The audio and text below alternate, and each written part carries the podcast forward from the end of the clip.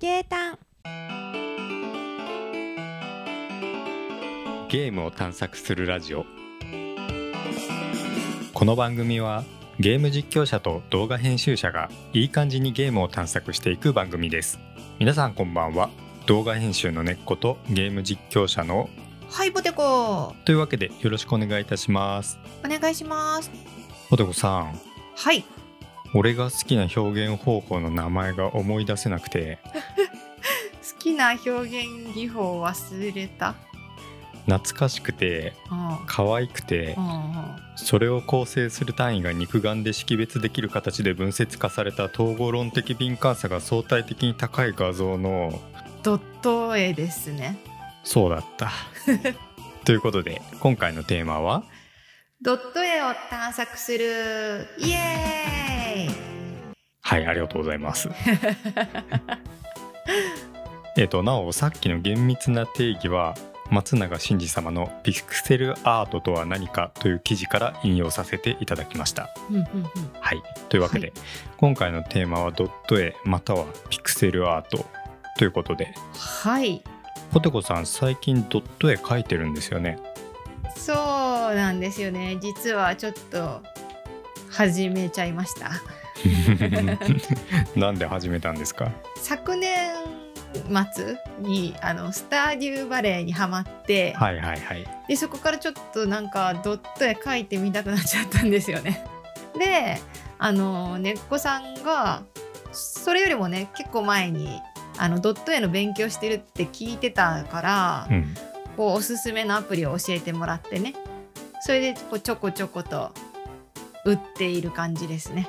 そうですね。はい。えっ、と俺もそんなねうん。あの全然初心者もいいとこなんですけど、うん、ちょっといいアプリが最近出たんでね、うんううんん、ちょっとポテコさんにも教えました。私こうもともとお絵描きデジタルだとあの iPad Air を使ってるんですけどはい。それでねあの iPad でもいいのあるよって教えてもらってピピクスクエアですね。そうですね。ってやつで今ちょっと書いてますね。これすごいんですよピクスクエア。なんか ステマみたいになってるけど。いや全然何ももらってないんですけど。あのそれまでねドット絵 iPad で描きたいなってなってもちょっといい感じのアプリがねなかなかなくてね。うん、書けないわけじゃないんだけど、そうそう。ねもちろんそのクリップスタジオとかね、うん。うんいろいろこうお絵描きソフトもあるし、全然まあいけるんですけど、うん。なんていうかこう手軽に描ける感じじゃなくて。うん。うん。そこでねあの去年だと思うんですけど急にいいアプリが出まして。あそんな最近なんだ。そうそうそうそうあのパソコンで有名なこう A スプライトっていうドット絵の、まあ、ソフトがあるんですけどはい。なそれと,、えー、と iPad とかのアプリで有名なプロクリエイトお絵描きソフトを合わせたような感じの アプリ。直感的でねすごくいいです。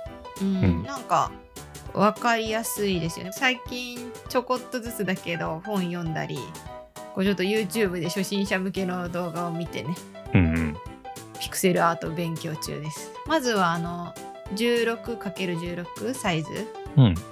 とかこうちっちゃいキャンバスでね売ってるんですけどまあちょっといくつか書いてみたのでもしかしたらそのうちなんか X かブルースカイとかに投稿しようかなって思いつつもしてないっていう感じ。あじゃあちょっとこのポッドキャストを紹介するポストでポテコさんのドット絵載せようかな初めてのドット絵後でください。はいわかりました。はい。はい。えっ、と 16×16 とか 32×32 はい。だったら結構まあちっちゃいキャンバスになりますよね。そうですね。うん。その分やっぱ書き上がるのも結構早く済みますよね。そう早いと思います。うんあのん。普通の絵に比べてね。そうそうそうそう。うんあのやっぱ限りがあるからうん。どうしてもねシンプルになるというか。最初わけも分からず始めちゃったからうん。なんか大きめのサイズにしたらうん。うん難しくて すごく。いやちっちゃいのが簡単なわけじゃないんですけどその小さいサイズからかい打っていくのがいいみたいな聞いてうんうん。でちっちゃいサイズでやってますね。やっぱり完成させるっていうのが大事ですからね、うんうんうんお絵描きって結構切りないじゃないですか。そうですよね、自分でゴールを決めるというかね。そうそう。ここでここで終わり納得するみたいな。もうそれしかないですよね、絵ってうんうん。絵というか、まあ、全ての創作物はそうかもしれないですけど、結構やっぱ小さいとねその打てる数もちろん限りがあるし。一応あの様になるまでが早いっていう感じですね、うんうんうんあもちろん深い深さっていうか、うん。まあ、いくらでもねこだわればこだわっただけ時間もかけられると思うんですけど、うん。まずは完成させるっていうことと、うんうん。その私まだその影の入れ方とかうん。まあ全然その動画見たりして勉強中で自分ではまだ全然できなくてうん。とにかくその、なんていうんだベタベタ塗りでもいいから完成させるみたいな感じでうん。うんいやってますね。や俺もまあ俺も全然初心者なんでね、うん、あの絵も全然描けないし、うん、ただただ好きでね。たまにたまにちょっと打ってみたりするんですけど、うんうん。まあ、大きめの解像度でいくと 128×128 とかになってはい。まあその辺をね書いてみたいんですけどやっぱ難しいですよね。どんどん解像度大きくなるとあの様になるまでがうん。時間かかるっていうか、もうその普通の絵普通の絵っていう方あれだけど、うん。あもう筆で描く絵と変わらなくなってきますよね。あだんだん解像度がねうん増えていくと、うん、あの画質とかでよく聞くフル HD っはい、ていうのが 1900×1080 なんですよ、うんうんうん。それだともうほぼ滑らかじゃないですか。そうですね。目で見ると、はい、うん、でドット絵がそのね何分の1だもう 10, 10分の120分の1みたいな。解像度のものがねいわゆるドット絵とはい、呼ばれるものになるわけですけどやっぱどうですか？ドット絵の魅力って何ですか？え？なんか私はそのまだ細かいドットは打てないんですけどうん。ドットの大きさ大きさっていうかそのドット数うん。でものすごくこう表現が変わってくるのが面白いなって思いましたね。そこが魅力の一つかな。自分の中で。なんだろうそういう例えば 16×16 とかうん。32×32 だとすごいなんだなんて言うんだろう。こうデフォルメしなきゃいけなかったりするじゃないですか。うんうん。絵を。それもなんか面白いし逆にその大きなキャンバスでこう繊細なすごい繊細なグラデーションとかさ。うんうん表現できたりね。そういうのが魅力的だなって思いました。ドット絵を描くっていうことに対しての魅力ですね。あそうか。そうですね。いやいいんですよ。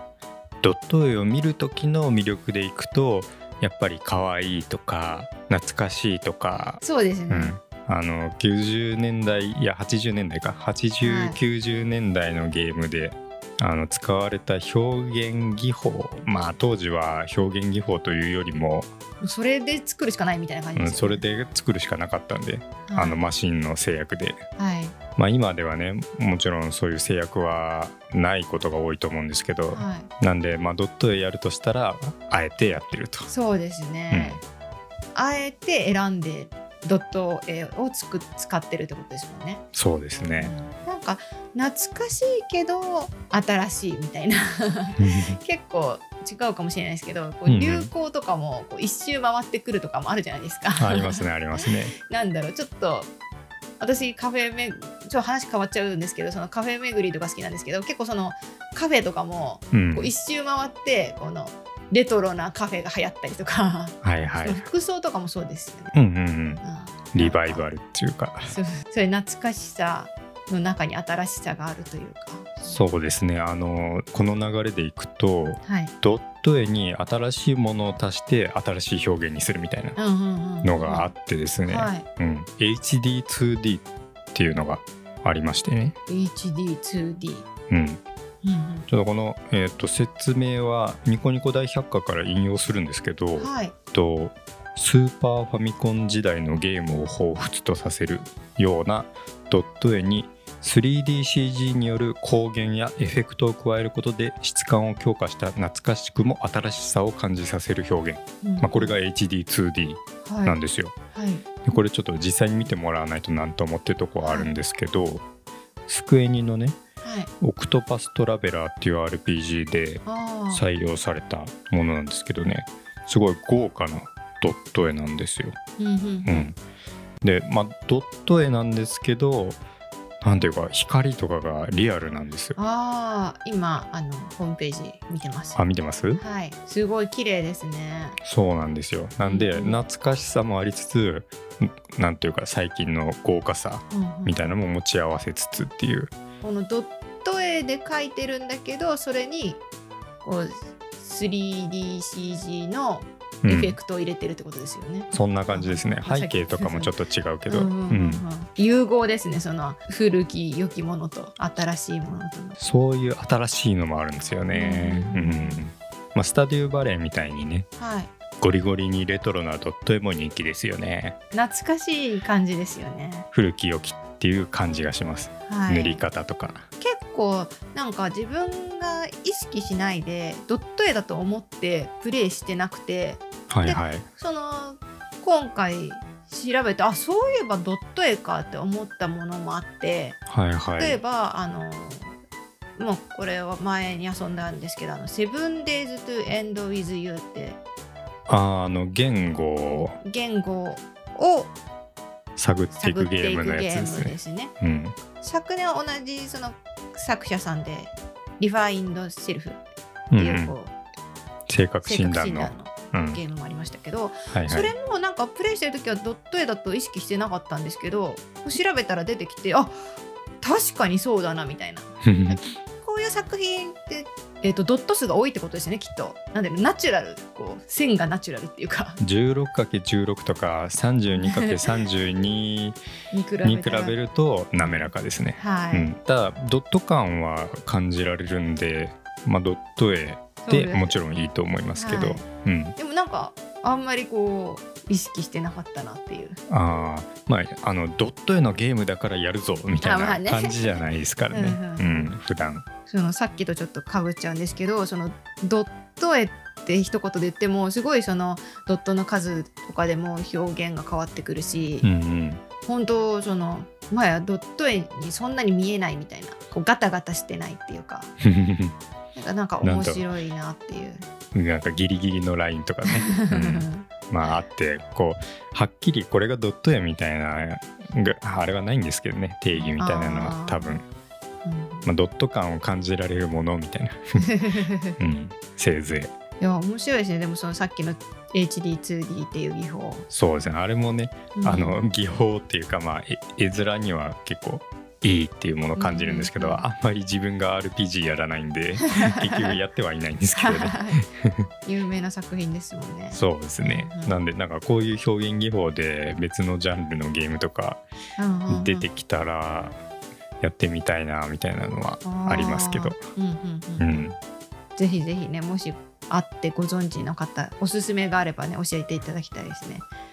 ドット絵といえばこういうゲームありますよみたいなね、はいおすすめみたいな。うん、あれもだなグッバイワールドとかもドット絵が綺麗なゲームでしたねそう,、うんうんうん、そうですね。私は動画実況動画で見ちゃったけど。あ同じですよあの実況で見ただけなんですけど グッバイワールド、うん、たくさんありますよね。ちょっと前にハマってたのだと、あの、ヴァンパイアサバイバーズとかね。そうですねバリバリドット絵ですね、はい。もちろんアンダーテールとかもドット絵だし、うんうん。うん。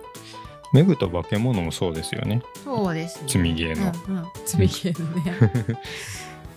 そう。結構そのキービジュアルはキービジュアルっていうんですかね。あはこうメインのビジュアルはドット絵じゃなくてもう、んうん。ゲーム自体はドット絵で構成されてるっていうのは結構あるんだなと思いました。そうですね。インディーゲームだと特にね、個人でね特にこう開発してる方とかうん。やっぱドット絵が入りやすいのかな。うーんそうですね。やっぱり目引きますよね。うんうん。ドット絵綺麗なドット絵というか。あうん。もちろん綺麗なドット絵じゃなくても綺麗だったら目引くかもしれないですけど。あのドット絵ってドット絵を描くとも言うけど、うん。打つって言いますよね。あ言いますね。でそれがちょっと面白いなと思って。うん書くじゃなくて打つ。はい書くともまあ聞くけどよく聞くのはドットを打つ。うんあ確かにこうドットを打つってそうドット絵のことじゃなくてね、うん。ドット打つとか言うけどうん、うん、あピリオドを打つあそうそうピリみたいなねオド打つみたいに言うけど、うん。それがなんか絵の表現方法っていうのかな。絵絵を描くっていうのにも使われてるっていうのが独特だなって思いました。うん。普通のイラストだとドット一つ一つの重要性ってまあそんな高くはないですけどドット絵は1ドットがすごい重要なんでうんうんうんだから線引くとか書くっていうよりもはい、まあなんか魂込めてみたいな 打つみたいなうんうんうん。感じなんじゃないですかね。まあ本当に全部一点一点打つわけじゃないんですけどね。特にそのドット数が少ないキャンバスの場合だとうん。そう1個ずれると全然なんか変わりますよね。そうなんですよ。それが面白さの一つですよね。うん、でなんか自分の中でこうドット絵って 2D な 2D じゃないですか。うん。なのになんかこう彫刻刀で彫るみたいな彫る作業みたいなイメージがあってね、うんうん多分 これはこう子供の頃に見たマリオのスーパーピクロスから来てるイメージなんですけど。ああゲームですか？そうですそうです。あれはまあドット絵っていうかドット絵じゃなくてあのお絵かきロジックはいはいみたいな感じの。ですね。あの、縦と横でこう数字があってうんうんうん。うんそれでこうそれに合わせてすなん点を打っていくみたいな。ありますね。ピクロスはわかります。あはい、うん。であれちょっと多分そうだったよなと思って念のためさっきちょっと確認したんですけどうん。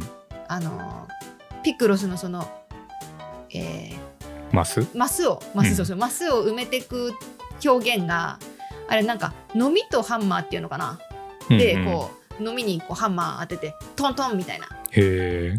トンって打つとそこのマスが埋まるみたいな、っはいはい。そうなんだ。ていう表現なんですよ。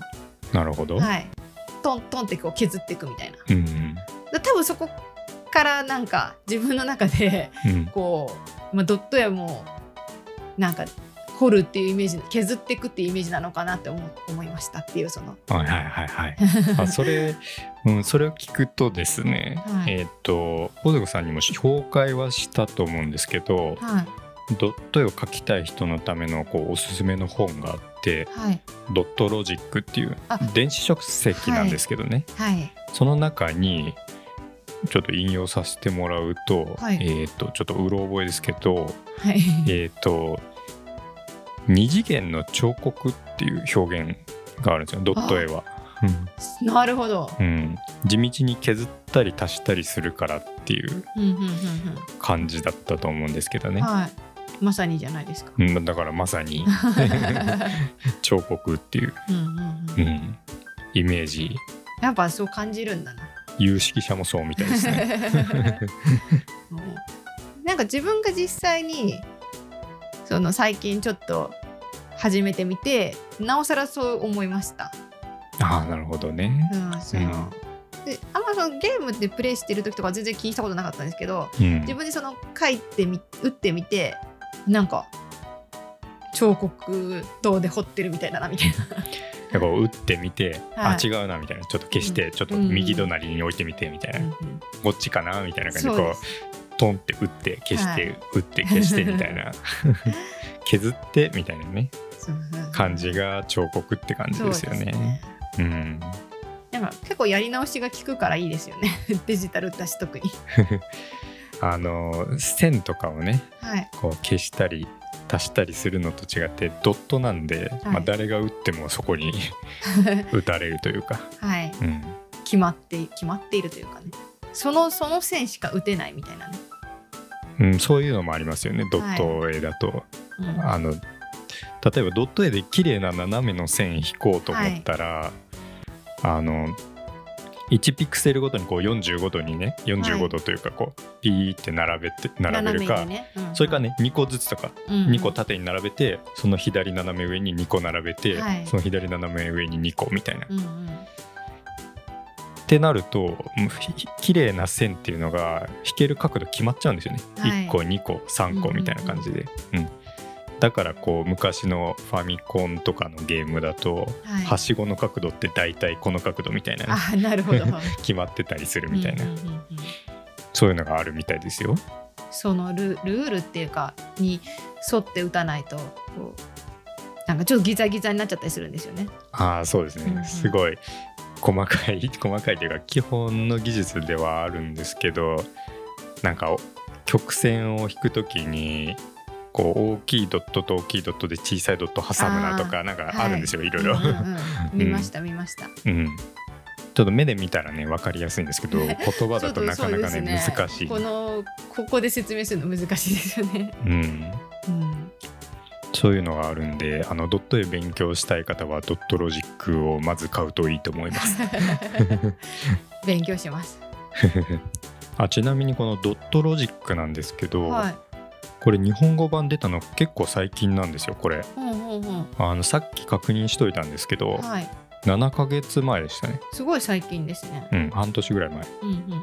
でまあドット絵の勉強はこれ一つでいいみたいに言ってたり書いてあったりするのを何箇所かで見たんでうんうん。結構網羅的にね書かれてるみたいです、うんうん全然あの受け売りにしかならないんですけど初心者なんで。うん でも本当に読みやすくていいですよ。うんうんうん。うん。この本は。まずそこからですね。紹介ばっかりしてるな。回し物じゃないんで、私たち初心者だからね。うん、人が紹介しているものを紹介してるだけなんですけど基本的に。ゲータン。ドット絵にはドット絵にしか出せない味がありますよね。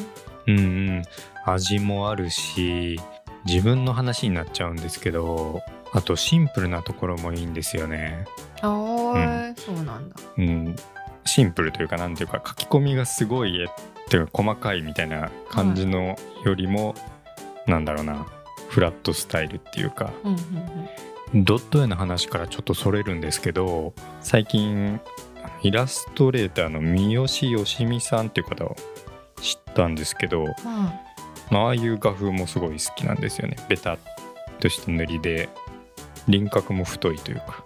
い今パソコンで見てますが、三好よしみさん。はい。可愛い女の子の絵がいっぱいある。かわいい女の子ね ああ、こうなポップ色使いポップで、そうですね。まあうん。画風の話はでいうとそういう画風が好き、うん、い。うんうん。シンプルな線ですね。そうですねあのなんでしょうねフォルムどっちかっていうとあのフォルムとかに注目したいんでしょうね自。分がうんうんうん。うんあとデフォルメにはすごい興味ありますねシンプルなのに存在感あるとかああ、うんなるほど。でドット絵は必然的にデフォルメする必要があるんではいなんか美しいピクセルアートみたいなの見かけるとはい。おいいって思います うんなるほど。うんいやデフォルメどうやってやるんだって思うんですよね自分でも難しいですよね。なんかけ、うん削るところは削るみたいなね。そうそう特にそのピクセル数が少ない場合は、うんもう結構例えば、まあ、元の絵があるとしてうん例えば私ちょっとその、まあ、スプラトゥーンが大好きなので、はい。まずはあの小ジャケをドット絵化とかやったんですけど、うん。そのどこを残してどこを削るかとかね。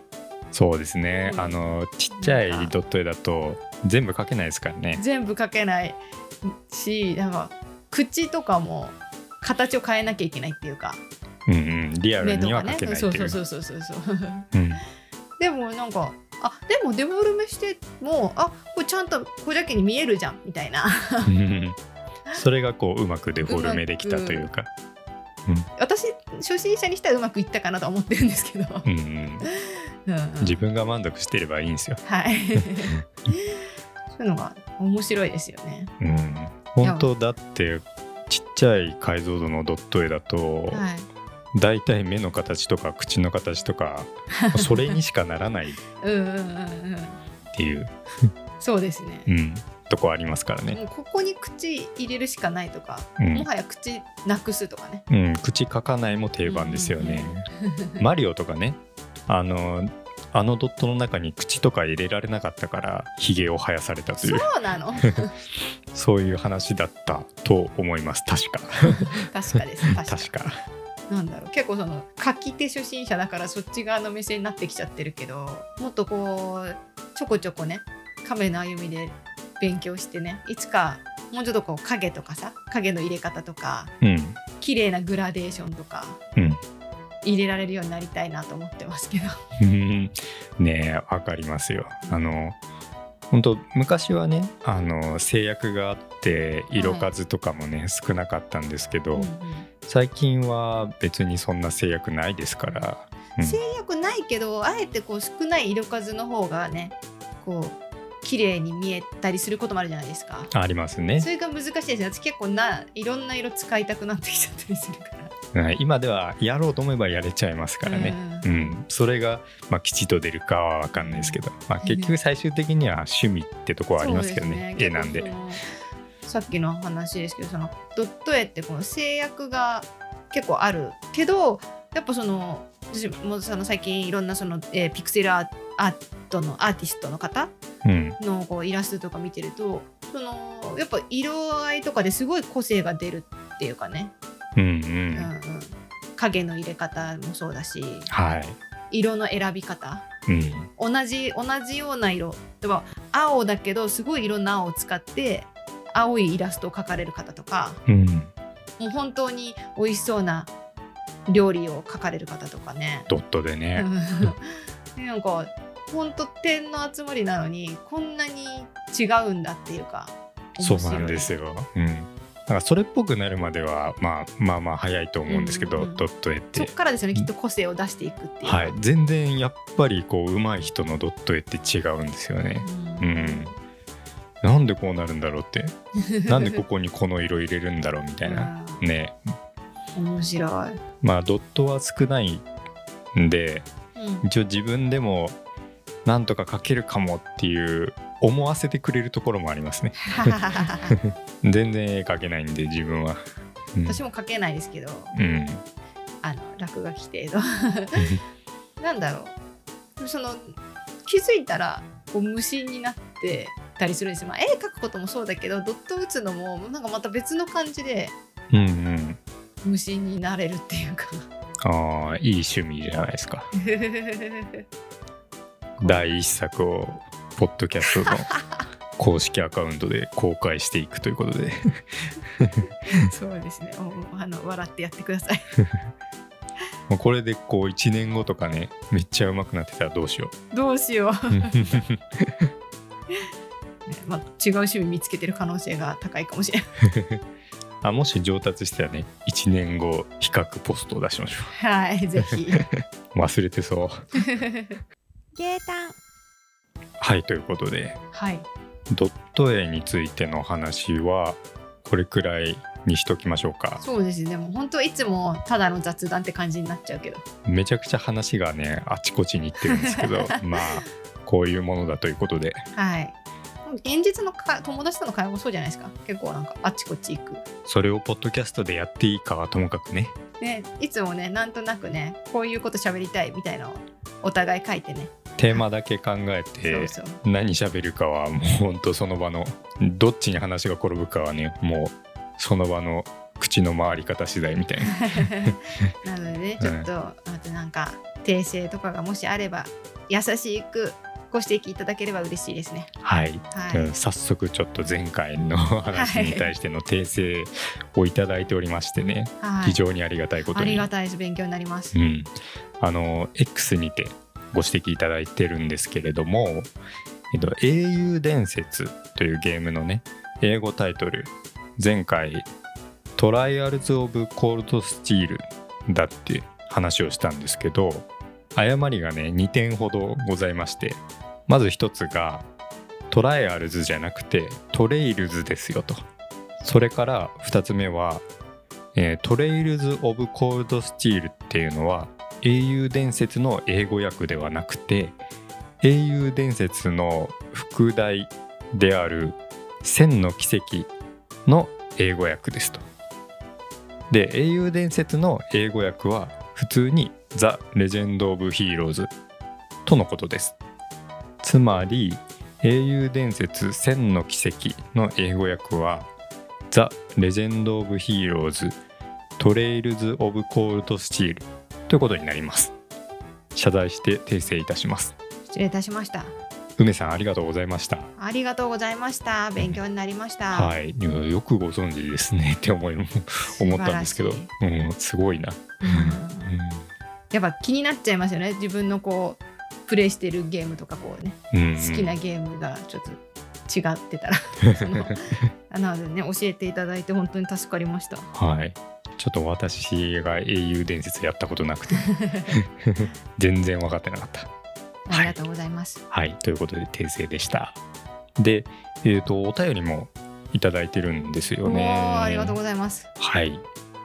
というわけでちょっとこのままお便り紹介に移るんですけど、はいえーラジオネーム小松菜さんから頂いただいております。えっ、と前回の、まあ、積みゲーを探索するでの私の発言の引用から始まっているので読み上げますね。はい。積みゲーがないということはゲームに対する遊びたいという思いがプレイスピードを下回っているということでゲーマーとしてあるまじき状態である。いい言葉を知りました。積みゲーマーたちに広めたいと思います。とのことです。ちょっとあのね私のあのこれも引用ですもんね。猫さんどどっか引っ張ってきた。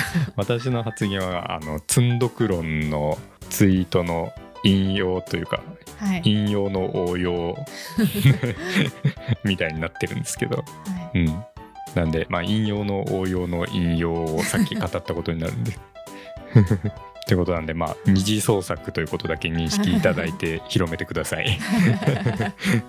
いや嬉しいですね。うん、あの お便りを続けざまにいただけましてね、はい。嬉しい限りです。結構そのお便りってこうお便りフォームうん、から送るじゃないですか。はい、結構その聞いたりしててもうん、こう結構やっぱコメントを残すとかうん、メッセージ送るってまあ手間のかかる作業じゃないですか。手間というか時間がね。うん、うん。でその聞いていただいてることだけでもすごい嬉しいのにうん、貴重な時間を使って送ってくれるあの X でこうリプライや引用リポストしていただいたりうん、お便りフォームで回送ってくれるとかもうすごいすごいことですよね猫さんすごいことですよ。うん、もちろん分かってますよ。ねあのより強くこう認識できますよね。聞いている人がいるんだっていうのは。そう。すごいモチベーションアップにつながってます。ありがとうございます。はいありがとうございました。ゲータン。はいというわけでエンディングです。はい。しっちゃかめっちゃかはしてましたけどまあまあ喋ったかな？結構喋った。なんかあっちこっち行ってる気がするな。会話噛み合ってないよって思われるかもしれないこれが人に聞かせる番組なのかっていうとこありますけどまあその辺はね。趣味なので。雑談ポッドキャストということで。雑談なのであくまで、はい、まあ、はいちょっとどこに転ぶか分かんないのがあの自分としても楽しみなとこはありますけどね。いや私はもう心配です。後で見聞いて何言ってんだろうってよく思う。まあそれは編集でなんとか。よろしくお願いしますなんとかなればいいですけどね。ちょっと編集できるのがいいとこですよ。生放送のラジオと違ってね。そうですね。うん。まあ間を切ったりするぐらいですけどね。あまりにも意味不明なとこをカットしたりね。はい。よろしくお願いします。はい。今回はこの音源を彫刻のように削って番組にしたいと思います。この番組は多分日曜日だいたい各週で更新です。ご意見ご感想誤りのご指摘など何かありましたらお便りフォームもしくは X までお寄せください。ハッシュタグゲームを探索するラジオでのポストも大歓迎です。ではまた次回お会いしましょう。ここまでのお相手は猫とポテコでした。バイバーイ。